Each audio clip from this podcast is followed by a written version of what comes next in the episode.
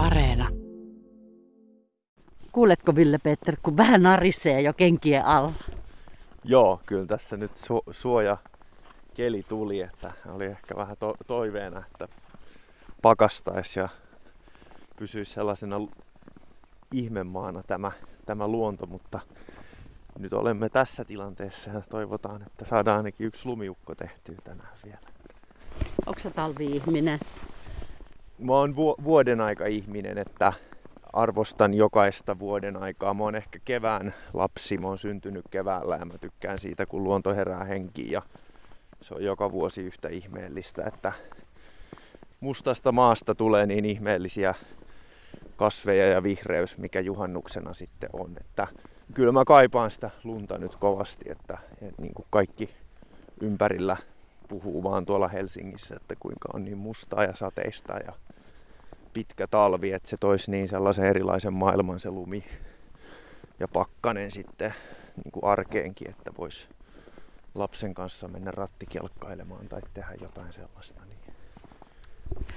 Radio Suomen sunnuntai-vieraana on tänään vuoden ensimmäisenä sunnuntaina Ville Petter ja nykyään ihan Villeksi vaan kutsutaan Lehtovaara, pääkaupunkiseudun miehiä elokuva-alan ammattilainen, mutta nyt talsitaan Etelä-Pohjanmaalla sun kotomaisemissa. Kuinka rakas miljö tässä on Jalasjärvellä sun silmien edessä? No tässä on, on kotimiljö edessä, että tässä on tullut päiväkoti-ikäisestä asti asuttua Ruotsista, kun tultiin takaisin Suomeen. Että kyllä tämä on, on se miljö, mikä on, on tutuin ja, ja, ja, ja ihmeellisin. Tai voisin sanoa, että nyt, nyt sellainen niin kuin hieno paikka, mihin tulla takaisin ja rauhoittua. Vaikka ollaan aika lähellä sitten kuitenkin kolmostietä ja näin, mutta, mutta hiekkatien varressa, se, sitä mä aina sanon, että olen hiekkatien varresta kotoisin. Elokuva-alan ammattilaisena kävitkö koronavuonna elokuvissa? Kyllä mä kävin, joo. Ja ihan Finkinolla kävin ja todella mittavasti ja hyvin on otettu huomioon ne turvaetäisyydet, että 50, 50 prosenttisella katteellahan ne taisi sitä katsomoa pyörittää, että, että olisi ollut kyllä tietysti mahdollista myös tiukempien rajoituksienkin puitteissa siellä olla, mutta että kävin elokuvissa monta kertaa. Mutta enemmän sun vuosi on varmasti mennyt itse elokuvaa tehden, eli sä olet toisena tuottajana mukana Taavi Vartian ohjaamassa koko perheen seikkailuelokuva Pertsassa ja Kilussa, jonka ensi on odotettu, mutta se on siirtynyt ja siirtynyt. Mikä on maali tällä hetkellä? No joo, se on nyt jo pari kertaa, kolmekin kertaa siirretty ja maali on nyt, nyt vähän sellainen isommalla skaalalla, eli, eli keväällä 2021 on tällä hetkellä tilanne, missä ollaan, että levitysyhtiö Nelonen Media on, on tällaisen niin kuin haarukan antanut elokuvalle, että toivotaan, että mahdollisimman pian mahdollisimman monet saavat nähdä Pertse ja Kilu leffan suuren koko perheen seikkailuelokuvan. Jos nyt ensin lähdetään siitä, että millaista oli tehdä elokuvaa koronavuonna, niin kuinka paljon unettomia öitä tuottajan piti viettää? No olihan se aika unetonta tai, tai kovaa duunia tuossa kesällä, kesällä se elokuvan teko. Korona itsessään vähän se, se sellainen niin kuin ensimmäinen paniikki, minkä se aiheutti, niin lieveni siinä kesällä. Meillä oli koronaohjeistukset ja rajoitukset hyvin, hyvin hoidossa ja noudatimme niitä, mutta että sitten kun teimme kesäelokuvaa tuolla Kotkassa, niin pystyimme suht normaalisti sitten toimimaan siinä niin kuin ulkokuvauksissa. Ja meillä oli tosi ammattimainen tuotanto, jossa apulaisohjaaja ja tuotantopäällikkö niin kuin noudattivat ohjeistuksia ja, ja pidettiin mielessä nämä rajoitukset. Että toki toi haasteita, mutta että yllättävän hyvin selvisimme kesällä kuvauksista. Pertsa ja Kilu, se on klassikko tavaraa. Sykähdyttikö se sinua kuinka? Joo, se on sykähdyttänyt minua Taavi Vartijan kautta. Mä oon Taavin nyt tuntenut jo lähes kymmenen vuotta ja on, on ku, tiennyt siitä, että Taavilla on syvä suhde Pertse ja Kilu kaksikkoon. Hän on tehnyt tuossa 2000 vuonna 1999-2000 Yleisradiolle 12-osaisen nuorten televisiosarjan Pertsa ja Kilun uudet seikkailut aikoinaan. Ja, ja se, oli, se oli menestys ja, ja Taavi puhui, että et, et leffa pitää tehdä. Ja, ja siinä matkalla teimme projekteja yhdessä ja erikseen ja, ja sitten se kuitenkin kyti siellä, siellä taustalla, että tähän palataan. Ja, ja meillä oli suuret suunnitelmat, että nyt vuonna 2020 on sit se vuosi, kun tehdään se elokuva. Ja mä muistan vieläkin sen päivän, kun me oltiin tuolla Nurmijärvellä Taavin toimistolla ja mentiin sitten lounaalle siihen Impivaaran grillille ja juteltiin siinä, että tuo korona, että se on kovasti uutisissa ja sitten tuli se uutinen, että James Bond on siirretty ensimmäinen neljättä aprillin päivän ensi illasta syksyyn 2020 marraskuuhun ja sitten jotenkin Taavi sanoi, että nyt tämä taitaa ollakin aika, aika paha juttu tämä korona ja jotenkin siitä, siitä se sitten eskaloitui aika nopeasti, että tuli ne isot rajoitukset. Mutta Taavi on, on kova, kova mies, positiivinen ja, ja aina eteenpäin katsova. Jokaisella pilvellä on hopea reunus, niin sitten me lähdettiin siitä tilanteesta huolimatta sitten tekemään kaikkien aikojen seikkailuleffaa ja pieni ihme tehtiin sitten kesällä tuolla Kotkassa, että saatiin se purkkiin, mutta, mutta tosi hyvä fiilis nyt näin vuodenvaihteen tienoilla miettiä, mitä, mitä kesällä saatiin aikaiseksi. Tuottajana sä oot joutunut puntaroimaan tätä talouspuolta varmasti tosi paljon ja Pertsa ja Kilu-elokuvaan ei saatu elokuvasäätiön tukea. Ja nyt ei ole vielä saatu yhdenkään elokuvateatterin lipun hintaa kukkaron. Miten tästä selvitään taloudellisesti? No hy- hyvin vaikea tilanne tietysti, tietysti tämä, että, että tilaajalla on ollut iso, iso merkitys elokuvan valmistumisen kannalta ja sitten Kotkan Kymenlaakson seudulla, erityisesti Kotkan seudulla, että, että siellä oli tosi laajaa ja, ja innokasta yhteistyötä sitten eri tahojen kanssa, eri yrittäjien kanssa, jotka halusivat, että Pertse ja Kilu saadaan tehtyä Kotkan seudulla. Ja sehän on sataprosenttisesti kotkalainen leffa tai Kymenlaaksossa toteutettu. Ja, ja ilman näitä kumppanuuksia, mitä me sitten solmittiin Johannan kanssa siellä toisen tuottajan kanssa, niin ei, ei, ei kyllä oltaisi saatu sitten elokuvaa päivänvaloon. Että että tilanne on tiukka, mutta, mutta itse se niin kuin hyvin organisoitu kuvausjakso ja sitten nämä yhteistyökumppanien mahdollistamat palvelut ja ynnä muut asiat, niin sitten teki sen, että saatiin tehtyä suuri seikkailuelokuva. Radio Suomen sunnuntai-vieraana on tänään elokuva-alan TV-sarjojen ammattilainen Ville Lehtovaara tässä käyskennellään Etelä-Pohjanmaalla ja Lassjärvellä sun synnyinseuduilla. Vähän lomaa yrität pitää, mutta susta piti alun perin nyt vajaan nelikymppisestä miehestä. Susta piti tulla lääkäri, susta piti tulla ekonomi, sitten tulikin medianomi ja elokuva-alan. Kuinka siinä niin pääsi käymään? No ehkä se oma, oma polku on ollut muiden, muiden värittämä, että en tiedä onko se kiltteyttä vai, vai sellaista hidasta kasvua, että ei ole sitä omaa unelmaa löytänyt tai osannut etsiä kauheasti. Että on menty vähän katselle muita ja sitä mä oon aina tehnyt. Toki se on sitten luonut aika värikkään elämän itselle, että on, on niin kuin uteliaana katsonut ympärille ja ottanut sieltä oppia. Että taisi siinä käydä nuorena niin, että kun sisko Helsinkiin lähti lääketiedettä opiskelemaan, niin sitten täällä Hiekkatien varrella tuli sellainen olo, että minäkin haluan tuonne suureen kaupunkiin ja näytti kivalta toi lääkäriopinnot, että, että ehkä toisten perässä mentiin nuorena, mutta, mutta tietysti oli, oli takaraivossa se haave, että jotain omaakin joskus tehdään. tehdään.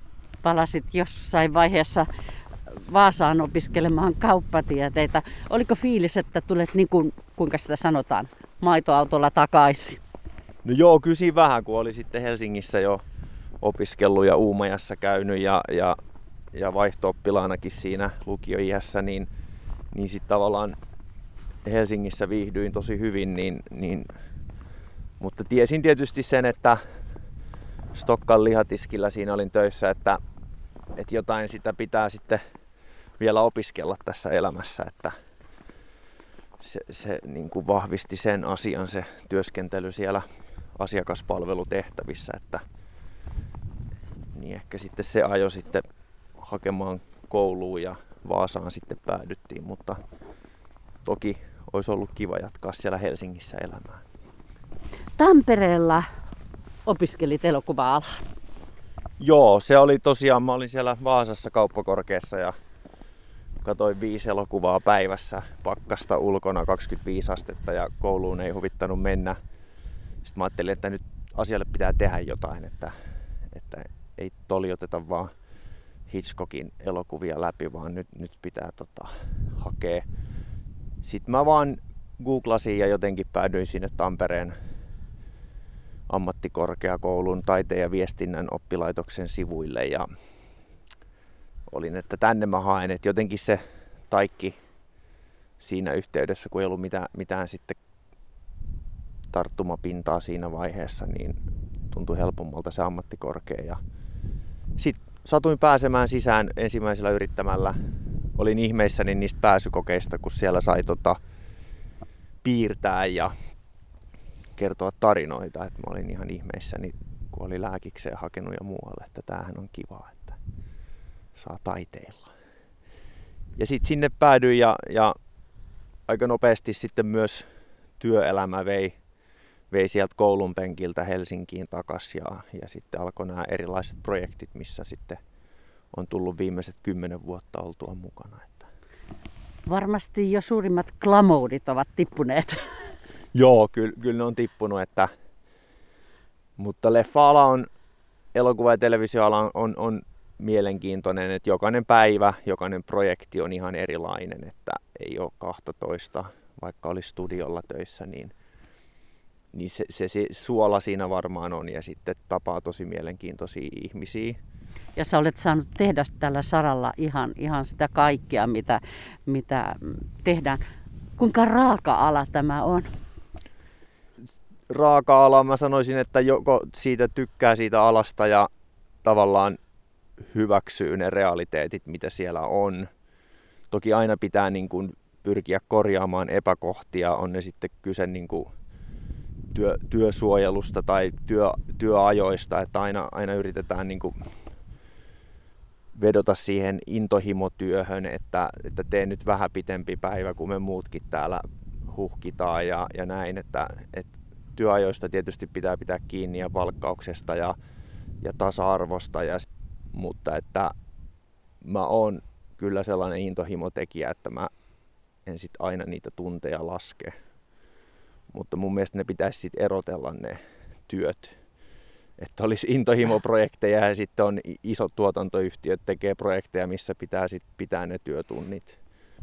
Alalla on, on tosi intohimoisia tekijöitä, jotka on löytänyt sen, sen oman alansa ja, ja silloin aina ne työtunnit ei riitä tai niitä ei sitten työntekijä laske, mutta että pitäisi tuotannon johdon eli tuottajan tuotantopäällikön sit pitää huolta siitä, että, että myöskään nämä innokkaimmat tekijät ei tee liikaa niitä töitä tai ainakin keskustellaan siitä, että nyt, nyt niin kuin huomaatko, että kuinka paljon menee yli.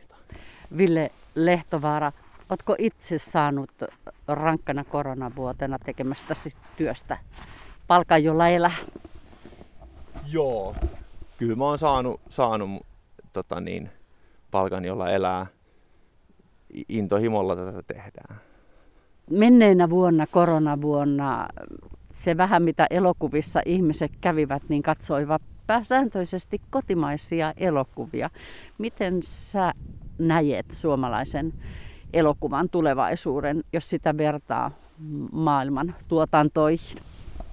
Nyt tämä koronavuosi on entisestään lisännyt niiden kotimaisten elokuvien katsojaosuutta, koska ma- maailman runtelema pandemia on, on vaikuttanut isoihin Hollywood-elokuviin, että ne ei ole edes tullut sit Suomeen, niitä on peruutettu, niin kuin tässä James Bondista puhuttiin, niin, niin se on antanut lisää sit valkokankaita suomalaisille leffoille, että, että kun on ollut se miinus tai 50 prossaa vähemmän katsojapaikkoja, mutta ne on sitten täyttynyt suomalaisten elokuvien katsojista, veikkaisin näin, että, Tuuvehan on saanut hyvin katsojia, Risto Räppää ja Metsäjättikin ihan okosti, että, että hienoa, että on, on laitettu noita suomalaisia elokuvia syksyllä teattereihin. Täällä sun kotikonnoilla Etelä-Pohjanmaalla tehtiin myös Kauhajoen kasinosta oma, oma elokuva. Pääsitkö katsomaan sellaista kotoista tuotantoa? No itse asiassa joo, tämä Mikko Jokipi on mun päiväkotikaveri tuolta Jokipiistä kenkä- ja monotehtaan siitä vierestä ja ihan lapsuudesta tunnen Mikon ja kävin nyt hänen tuolla kinolla juttelemassa Mikon kanssa ja sitten käytiin Maijan kanssa, avopuolisoni kanssa illalla se katsomassa se kasinoleffa ja se oli tosi hieno, hieno tota niin, tällainen paikallis elokuva, mikä on saanut tosi paljon katsojia. Onko se jopa rikkonut 10 000 katsojan rajapyykin elokuvateattereissa. Että se on joissakin pohjalaisissa elokuvateattereissa saanut enemmän, enemmän katsojia kuin monet kotimaiset suuret elokuvat. Niin. Mitä siitä sanot? No ehkä ne pohjalaiset, me, me pohjalaiset tykätään omista jutuista aika paljon myös, että halutaan niin kuin verestellä niitä omia muistoja. Ja, ja, mutta mun mielestä hieno, että tehdään, koska kynnys tekemiselle on madaltunut teknologian digitalisaation myötä, että, että kuka tahansa voi tehdä elokuvia. Ja mun mielestä se tekeminen on tärkeämpää kuin se, että liikaa mietitään ja suunnitellaan ja sitten ei koskaan saada valmiiksi. Että itse sitä vielä opettelen, mutta että nostan kyllä hattua Mikolle, että, että niin hienosti lähti tekemään sitä ja nyt, jo niin kuin projektimaalissa ja saanut paljon katsojia. Käännytäänkö takaisin sun kotiin päin, niin saadaan tuuli tuonne selän taakse. Kai se on pakko sun luottaa kotimaiseen elokuvaan, kun tällä saralla teet töitä. No joo, kyllä kotimainen elokuvahan voi tosi hyvin, että se vähän eroaa tuosta ruotsalaisesta leffasta, että siellä voi olla niin kuin sellainen arvostelumenestys, joka voi tuolla palkintokaaloissakin menestyä ja silti se saa niin kuin 100 000 päin katsojia Ruotsissa.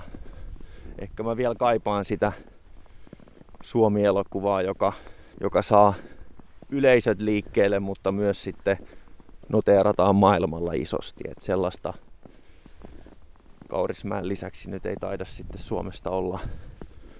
Mutta kyllä mä sinne länsinaapuriin usein, usein katson, että ehkä omasta taustasta johtuen ja vä- vähän jostain pitää aina mallia ottaa. Radio Suomen sunnuntaivieraana on tänään ollut elokuva-alan ammattilainen Juuri Pertsa ja Kilu-elokuvan tuottanut ja sen ensi odottava Ville Lehtovaara. Kuule, sun pääaine oli elokuva-alan opinnoissa käsikirjoittaminen.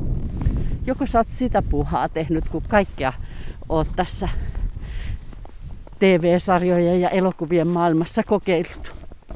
No kyllä mä tässä nyt viimeisen parin vuoden aikana on, on erinäisiä lyhyitä mainoksia ja, ja sisältöjä käsikirjoittanut ja kyllä siellä pöytälaatikosta löytyy ihan, ihan pitkän TV-draamankin pilottijakso ja sillä on haettu tonne kouluihin ja, ja lähinnä sit kirjallisuutta myös, myös luettu, että voisin sanoa, pidän itseäni vähän sellaisena elokuva-alan generalistina. Puolisoni sanoi eilen, että käytä tätä sanaa. Ja... Mitä se tarkoittaa? No sit mä kysyin eilen häneltä autossa, että että voiko sä googlata sen ja Wikipedia sanoo, että se on niin kuin, generalisti on sellainen, joka, jolla on yleiskäsitys jostain asiasta, se on niin kuin vastakohta spesialistille. Eli mä pidän itteeni sellaisena, niin kuin, tiedän mo- monesta asiasta vähän elokuva-alalla ja, ja sit se, se kokonaisuus niin kuin, muodostaa sitten sellaisen, mikä on, on sitten, voi, voi poikia jotain hyviä lopputuloksia. Ville Lehtovaara, kun mä tulin sua tapaamaan, niin mä sain kahvilla nauttia sun äidin tekemästä perinteisestä joululimpusta, joka oli paistettu teillä tuollaisessa oikein niin kuin vanha ajan leiviuunissa. Se oli hyvää. Mä oon vähän saanut kautta raittaan tietoja, että kyllä sullakin joku jauhopeukalo on olemassa. No joo, ehkä enemmänkin sellainen ru- ruokapeukalo leipomistakin vähän, vähän harjoitellut, mutta tota, ruoka on kyllä rakas harrastus, että sitä on tullut jo pidemmän aikaa sitten tehtyä päivittäin, että se on sellainen, missä saa vähän ajatukset pois töistä ja samalla perhe saa jotain syötävää. Onko sä siis niin kuin arkiruoanlaittaja vai onko sä oikein sellainen hifistelijä ja kulinaristi? Mä oon sellainen generalisti siinäkin, että mä otan vaikutteita kaikista eri ruokakulttuureista. Aasia aika paljon ollut nyt viime aikoina esillä, mutta toki sitten eurooppalainen. Ja aika rohkeasti sitten yhdistelen, kun mä jo osaan ne perusasiat, niin kokkien ole, mutta, mutta ruok- intohimoinen ruokaharrastaja. En keskity sille lopputulokseen niin kuin kulinaristina, mutta teen maukasta hyvää ruokaa, ehkä hieman arkisesti välillä juhlallisestikin. Mikä sai sut innostumaan niin ruoanlaitosta ja se on jotenkin niin kuin kaukana sun kaikesta muusta tekemisestä? No se tulee sitten taas niin kuin lapsuudesta, että meidän isä on aina tehnyt sitä arkiruokaa ja mun, mun siis... Malli! Niin. Malli oppinut olet. Joo, malli oppinut kyllä. Et sieltä se on tullut, että et koto, kotos on lähtenyt ja siskon mies on tosi kova laittamaan ruokaa myös, että sitten mun paras, paras ystävä on, on sitten kans löytänyt ton kokin ammatin kolmekymppisenä ja, ja sitten rohkeasti lähti oppisopimuksella sitä tekemään. Ja, et se on niin kuin siinä ympärillä ollut ja jotenkin se tekeminen siinä varmaan on se, on se juttu. Että... Erilaiset kokkiohjelmat ovat telkkarissa lyöneet läpi viime vuosina. Onko sulla mitään takataskussa yhdistää tätä harrastusta omaan ammattiin? No kyllä mä oon sitä pääni puhki miettinyt ja, ja nyt tämä vuosi 2021 voisi olla sellainen vuosi, että mä en enää mieti, vaan mä teen. Ja mulla on niin kuin ajatuksena tällainen yhteisö ja eri kulttuureja, kulttuureihin kurkistava kokkiohjelma, että et mä lähtisin niin kuin ihan tapaamaan eri ihmisiä. Ehkä tuolta Helsingistä ensin ja toiveena, että jopa ympäri Suomea sitten katsomaan, että miten yhteisöt ruoan kautta ilmentää omaa kulttuuriaan tai millä tavalla ne niin kuin voi, voi niin kuin sillä sitä yhdessäoloa vahvistaa. Oli sitten kyse ulkomaalaistaustaisista tai suomalaisista yhteisöistä, niin siinä voisi olla sellainen juju, millä, millä sitten löytää uusi näkökulma ruokaohjelmiin, joita pursuaa joka tuutista, mutta että jokaisella on oma tarina kerrottavana siinäkin kontekstissa. Ville Lehtovaara, vuosi on vaihtunut. Teitkö sä uuden vuoden lupauksen? Mä pääsin nyt hyvin vauhtiin vuonna 2020, että teimme ihmeen Kotkassa, Pertsa ja Kilu valmistui ja siitä tuli hieno leffa ja, ja sitten syksylläkin vielä tehtiin siihen liittyvää oheismateriaalia paljon, niin, niin kyllä mä toivon vuodesta 2021 myös sellaista tekemisen ja läsnäolon vuotta, että tehdään ja mietitään mitä tehdään.